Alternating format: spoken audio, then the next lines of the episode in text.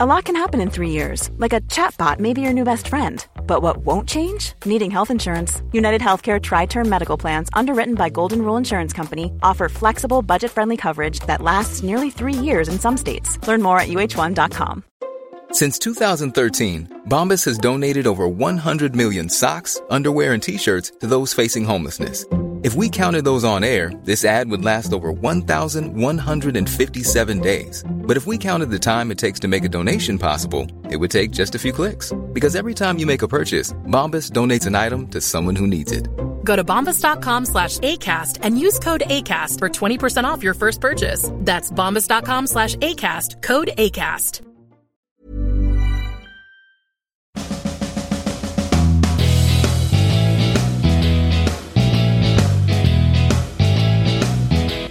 How can the internet make a currency that doesn't even exist? And, and people are trading the original Vine video like it's a baseball card? This feels like a scam, right? Are you confused? Don't be. Let's help you know a little more about blockchain. One of the features of data and the internet has been that it is infinitely copyable. There's no scarcity of digital items because each one can be an exact replica of another.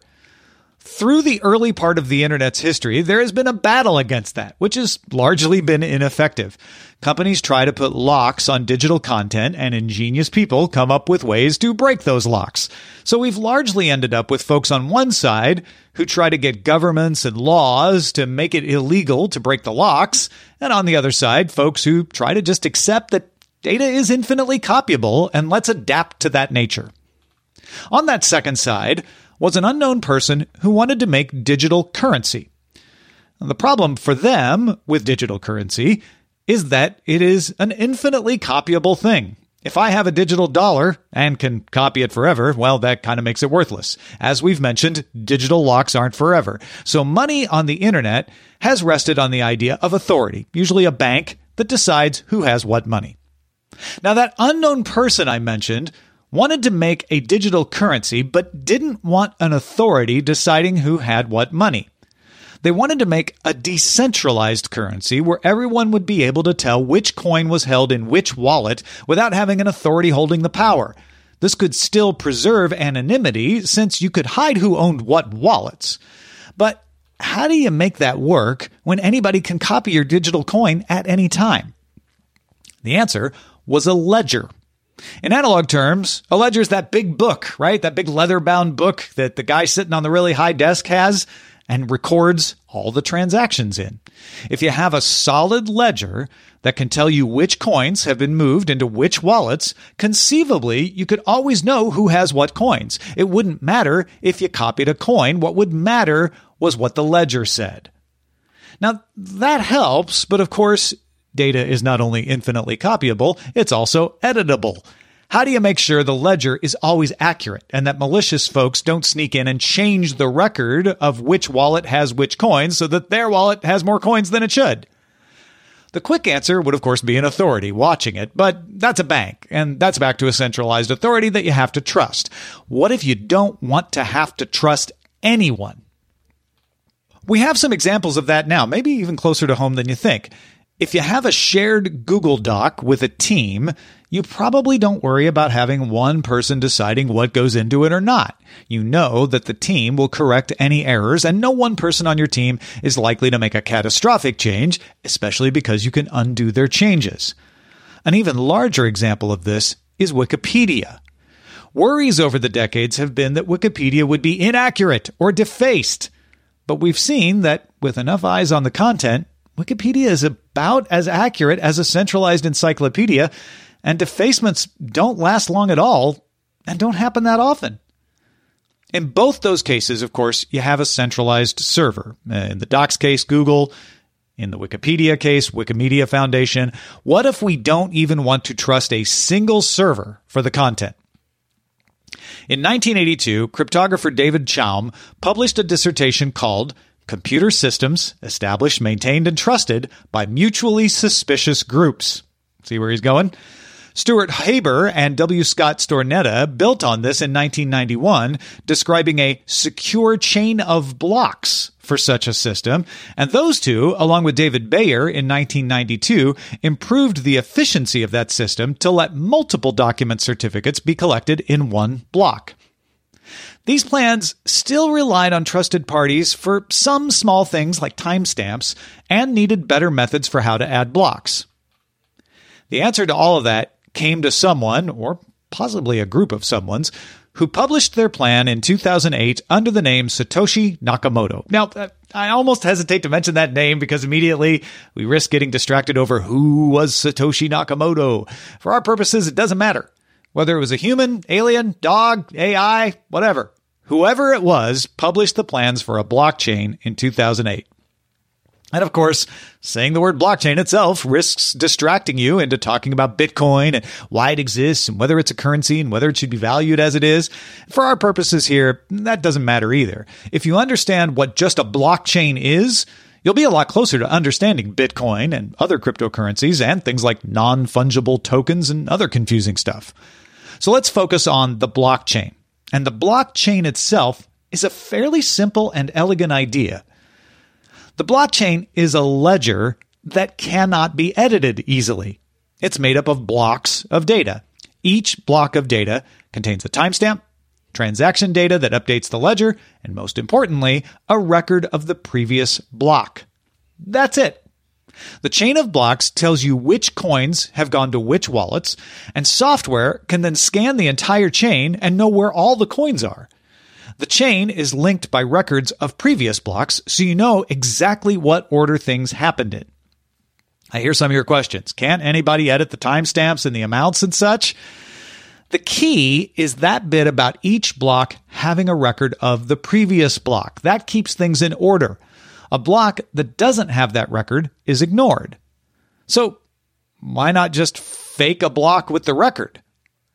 To prevent that, each block uses a cryptographic hash of the previous block. It's also often called a checksum or a digital fingerprint. A cryptographic hash is a one way function. It's very difficult to reverse. Listen to our episode on public key cryptography for more on why this sort of thing can work, but it's a way to make something easy to share and hard to crack. If I write the message, Allison is the greatest and so is Steve, my hash function will put out something like DFFC, 788A, 790A, etc.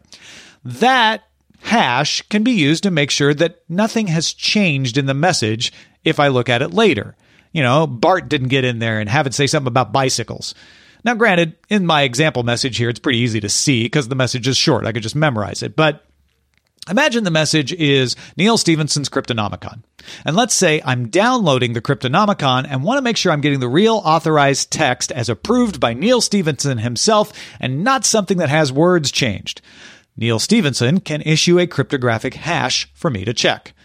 I run the text of the Cryptonomicon through the hashing algorithm, and if I come up with the same number Neal Stephenson gives, I know it's the same text. This is what checksums do when you download software. If the cryptographic hash function is done right, it is computationally improbable that a different text could give the same or even a similar hash number. And likewise, if you give me a hash, it's really difficult for me to reverse engineer what the text is. And that's useful if you want to pass around an identifier. Okay, so that's a cryptographic hash. Back to the chain. Let's say block one in the chain has a timestamp and transaction data. To make block two, we'll create a cryptographic hash of block one and add that to the next timestamp and transactions data. That's all block two. To make block three, we do a hash of block two, and then we add our new timestamp and our new transactions. This is how the chain happens. Block three has a hash of block two, which itself contains a hash of block one. Each block contains a link to every previous block. But of course, we could still just infinitely copy the blockchain, right? Yes, blockchains use that as a strength. This is where our Wikipedia analogy from earlier plays in. A peer to peer system is used where the chain of blocks is copied over and over, the more times, the better. If two different versions of a block show up in the chain, say there's a block 3A and 3B, both with the cryptographic hash of block 2, An algorithm in the system can determine a score, and the higher scoring block is kept. Across a sufficient scale, this means most copies of the ledger agree, and the one that most agree is considered the legitimate one. This makes it hard to manipulate since you would have to manipulate a majority of the entire peer to peer system to try to force a change. There's no central point of attack. But I hear you, attacks could still be made. What if you just start a bunch of nodes until you have the majority of the nodes? Then you can make all your nodes determine which blocks are valid and undermine the whole network. That's what's called a 51% attack. You may hear about concerns about that. One defense against that is called proof of work. Another is called proof of stake. Both say you can only record blocks on the network if you meet certain criteria. And that criteria is costly. Now, despite how it sounds, proof of stake is not based on the number of coins in your wallet or that you have cooked a piece of meat.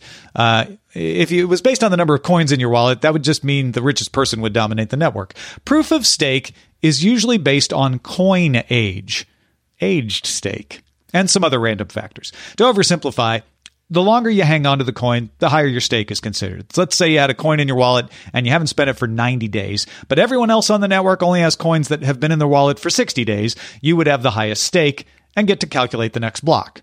But your coin goes to zero age once you've used it as your proof of stake. So you can't keep dominating the network with your 90 day old coin. Other random factors can be used to keep very large collections from dominating. That's the random part of it. The one used by Bitcoin and somewhat more common is called proof of work. Proof of work was invented by Cynthia Dwork and Moni Naor in 1993 as a defense against denial of service attacks and spam. In blockchains, it's used to have a node earn the right to record a block. The node has to compute a hard but not intractable function, something that takes a lot of computing power. Let's use Bitcoin's blockchain as the example of how a block can be added. The Bitcoin blockchain calls this mining because you not only get to add a block to the chain, you get rewarded with some Bitcoin. You've mined some coin. To get the right to add a block, a miner has to generate a hash that is acceptable to the algorithm. There are approximately 4 billion possible answers. When the algorithm is satisfied, the block is added. Every other peer in the network can easily verify that that is in fact the right answer, and the miner then gets rewarded with some coin in their wallet, hence the term miner.